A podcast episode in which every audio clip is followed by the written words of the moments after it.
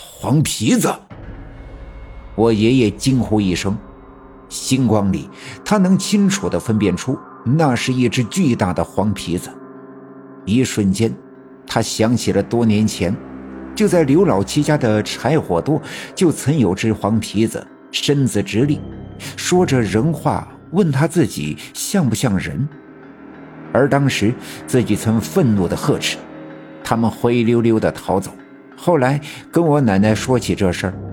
我奶奶告诉我爷爷，黄皮子修炼到一定的时机，想要成精幻化人形，就要找人来问自己像不像人。只要被有人说像，便是大功告成；如果人说不像，那么他们将前功尽弃，需要再修炼十几年。照这样看来，刚才那个大勇，应该是成了精的黄皮子变化而来。故意变成我的模样来戏弄我爷爷，从而报当年的仇。如果事实真的是这样，那么那个拎着镰刀的、与我爷爷十分相似的是谁？难道是我爷爷丢失在柳树沟的魂魄？身后的包画匠转过身，慢慢的走了，消失在夜色中。我爷爷的魂魄拎着镰刀，一步一步地向小路右侧，当初我跌落下去的那个土沟走去，一转眼也消失在夜色中。过了好一阵，我爷爷才缓过神来，皱着眉头站在原地，大脑里努力地整理刚才发生的一切。但不管怎样。不管还有多少想不通的事，去那个土沟里救我的魂魄才是此行的目的。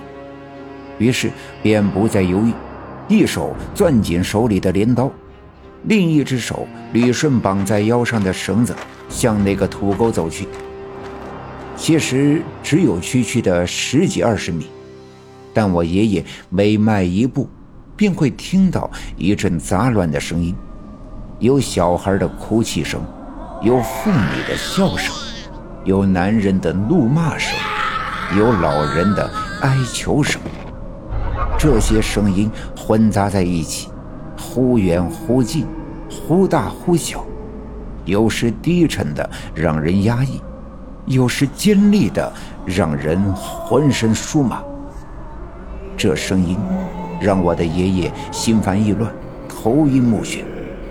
他用手捂着耳朵，但却无济于事，仿佛这声音是从自己的大脑里、心脏里传来，无法躲藏，也无法逃避。我爷爷艰难地迈着步子，一点点地向着土沟挪动。而就在我爷爷终于来到土沟边上的时候，那些声音一下子消失，世界瞬间安静下来。爷爷，爷爷，一个微弱的声音从土沟里传来。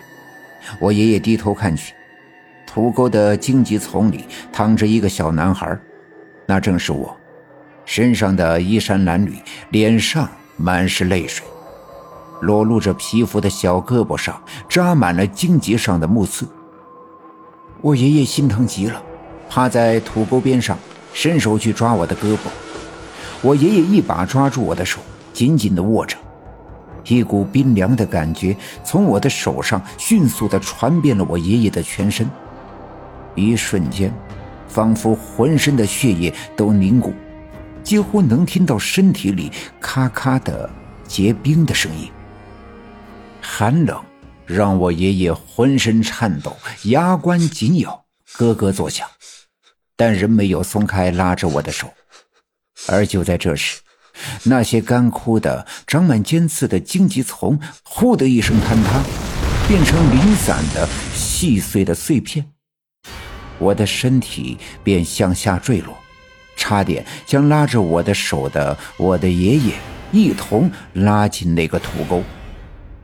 而原本很浅的土沟，突然变得深不见底。黑洞洞的，如同这深邃诡异的柳树沟。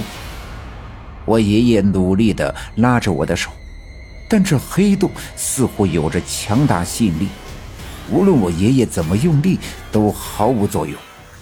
于是便这样僵持着。我爷爷心急如焚，却毫无办法。身下土坡的边缘开始一点点的坍塌，土块和石子哗啦啦的落进那个黑洞。看来用不了多久，我爷爷趴着的地方也会坍塌，掉进这个深不见底的黑洞。就在万分危急的时候，突然绑在腰上的绳子被人向后拉扯，而且力量很大。我的爷爷身体顺着绳子的方向，慢慢的向后滑动。最终，我爷爷牙关紧咬，大喊一声：“啊！”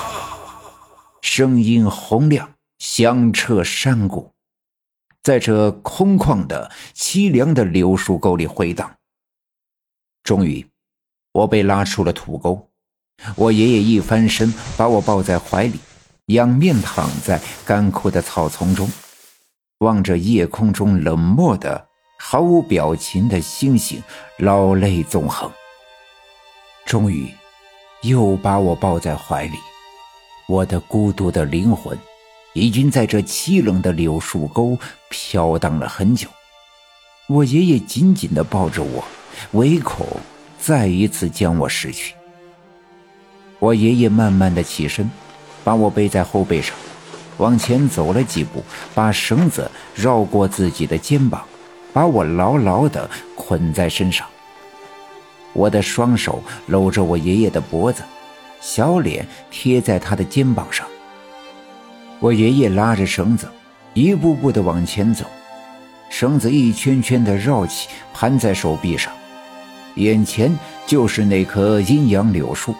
也正是这根绳子的尽头，绕过柳树，我们便可以逃离柳树沟，我的魂魄便可以重新回到我的身体，便可以结束这诡异的一切。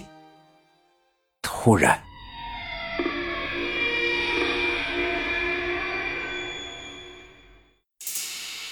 本集已经播讲完毕，感谢您的收听。